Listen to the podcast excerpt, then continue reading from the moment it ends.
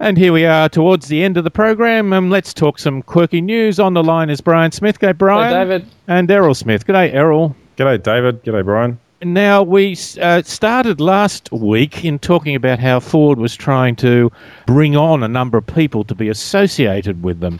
Now, the Indian company Mahindra Automotive, their Australian branch, part of the huge Mahindra group, which I believe is worth nearly $17 billion US, they have now announced that Matthew Hayden, former Australian cricketer, is their brand ambassador for the next 3 years.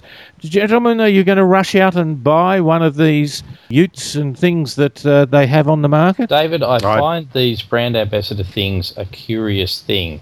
I mean, Mahindra says Matthew's the perfect fit, you know, for the Mahindra brand in the Australian market. So they're saying that that his ability to, I don't know, his perfect match with his ability to, I don't know, bowl a ball, hit a... No, I think there's a couple of words here. Powerful, that's nice. Good handling, which is okay for a cricketer. Good fuel consumption, well, that could mean a number of things. I'm not too sure about that. Ethanol, David. Okay, yes. Is he likely to lie about his emissions? Shane Warne and baked beans. Yes. I don't know if he is right, David, because Mahindra basically sells utilities. They basically got a couple of models. Hayden wasn't just a utility batsman. He was a specialist. Yeah. And the other thing is, he's a left-hander, but he's trying to sell right-hand drive vehicles. So it just doesn't seem like a good fit to me. Well, look, there is. He says he grew up on a farm, so he can relate to Mahindra's range of no-nonsense farming equipment and vehicles that focus on family, adventure and practicality. Now, I did a bit of research and wanted to find what sort of car does he drive. And in 2008, he was a spokesperson for Ford, so he was given a free Ford along with other cricketers, Andrew Simons and Michael Hussey. And so he was a Ford man. And so I'm not sure, again, if you're a good fit for Ford, are you a good fit for Mahindra? He's not playing in the top team anymore, so perhaps it might represent him being retired, part of the local second 11. String. Yes. Well, basically, as we discussed last week with Ford's new sort of advertising, Hayden's just way too old for their...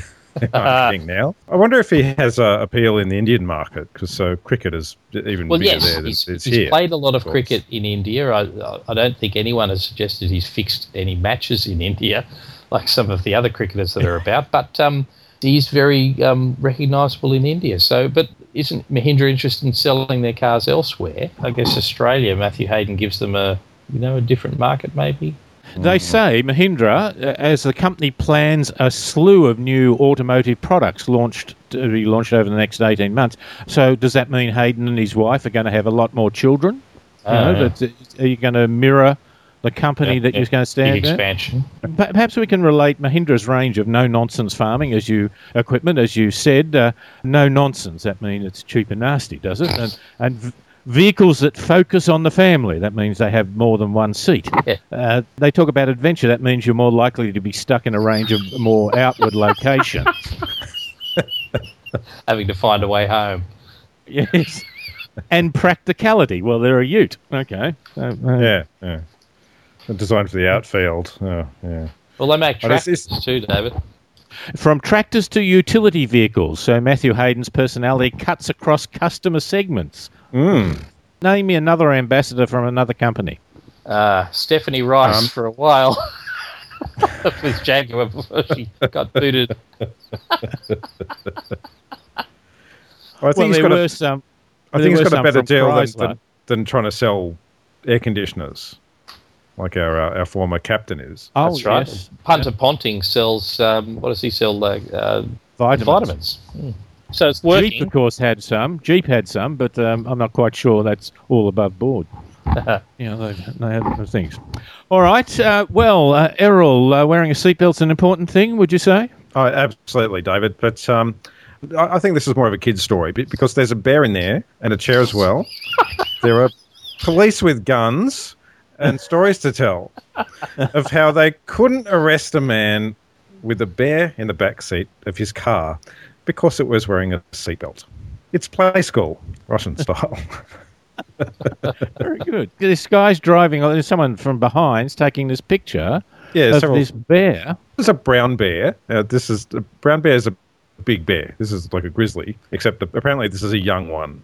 So basically the police were going to charge this guy, but they couldn't because the bear was wearing a seatbelt. Looking at the pictures, it looks like the bear fills up the whole of the back of the car. But he's leaning out. Yeah. You notice like he's got, you can be charged for having his sort of elbow out of the windowsill, but clearly, this is how this happened in Russia. Clearly, they have the right to bear arms.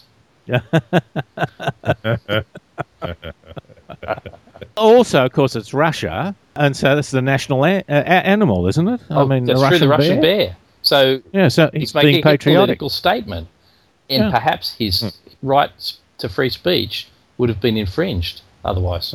That will go well in a Russian court, wouldn't it? Yeah, I suspect. I wonder if maybe the cop was just too scared to go up to the car in case he just let the bear loose.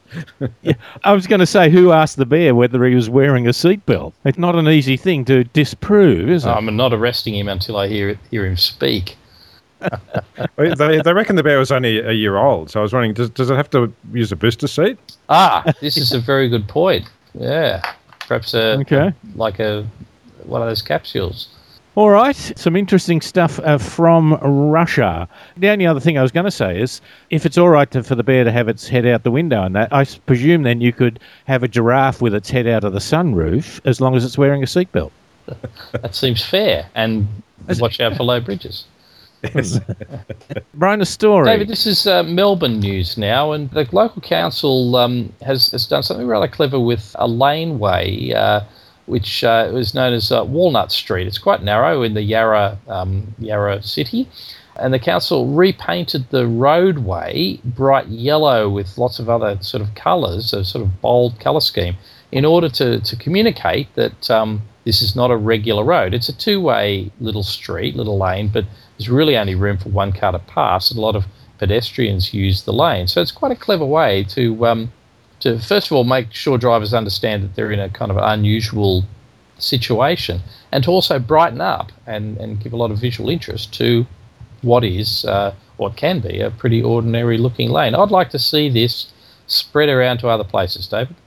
Yeah, yellow splotches of orange and red dots and things and shapes all over it. I think it represents a real psychological test.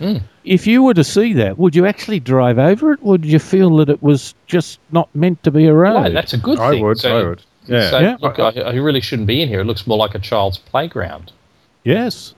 I don't know if this is going to be a safe thing or not, because the picture has a kid with a red shirt on, and he pretty much blends into the colouring on the road. It's almost camouflaged. Yeah. And if I was a young kid and I saw this, I'd think it was a park to play on. So I think they've actually made it more dangerous, not less. I hope I'm wrong. I'm very conservative, I think, in that area about not breaking the rules and what have you. Do you guys feel guilty in a bus lane with a painted surface, even if you're moving into the lane to turn left at the next intersection? Well, David, maybe it's weird, but I feel like I'm worried about the paint. Oh, okay. In what way? I feel for someone who has to come around and repaint it over and over and over. Patch it. Oh, okay. I think that the paint will last for 10 years. I don't know they're going to repaint it, and it's a non-slip surface. So I think they've got you covered, Errol. It is a yellow brick road, and technically it is in Oz.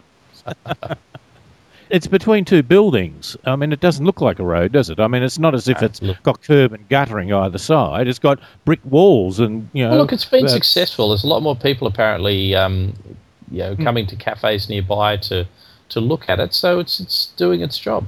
It costs $22,900 to do over 10 years. I guess that's about $3,000 a year.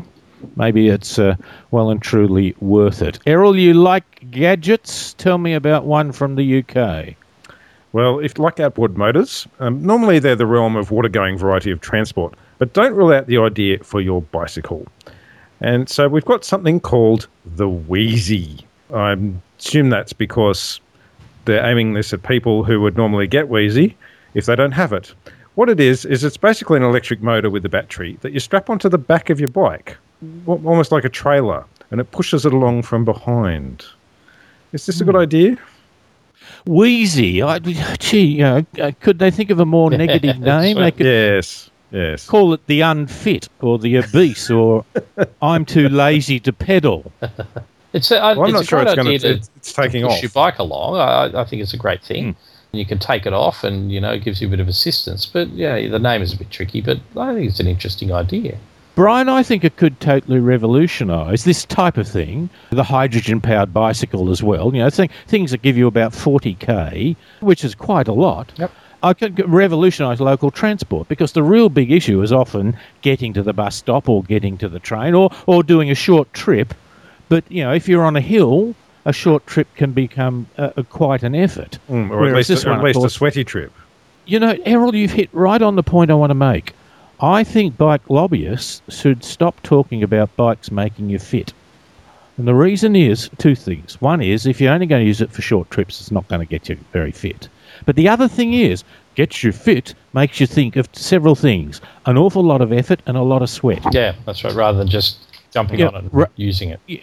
Whereas what we want is the bike to be used by, I heard a mare from South Australia who rides a bike and doesn't ride in Lycra. She rides in a gear that she works in and just takes it easy and doesn't go a great distance. And so it's not this super fit, super healthy sort of person. It's you or me, not that I'm suggesting any of us here are unfit, but it's a case that it's more adaptable to everyday life rather than just to people who happen to be a fitness fanatics. Yes, good point. Very good point. David, it's a great idea, but I don't know if it'll actually come into existence because of this. Right. It's, of course, a Kickstarter thing. Oh, Kickstarter. And, they haven't made their goal as we speak. There's a week or so to go, so...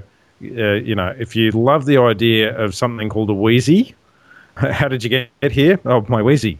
Yes. Wrong. Yeah. But, yeah. Yes. Get well, maybe if they make a lot of money, they can afford to change the name.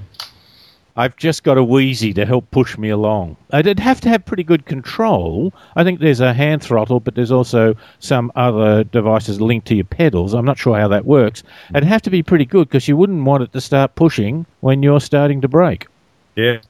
Yes, yes, very true. Yes. Stop. That's the reason I went through the red stoplight, officer. My Wheezy was pushing me. I really wanted to stop, honest. I was so Wheezy I couldn't stop. Yeah. All right, gentlemen, we talk about all forms of transport here, and I appreciate your input. Thanks very much for your time. No worries. It's Errol Smith and Brian Smith talking some unusual stories to do with motoring and transport.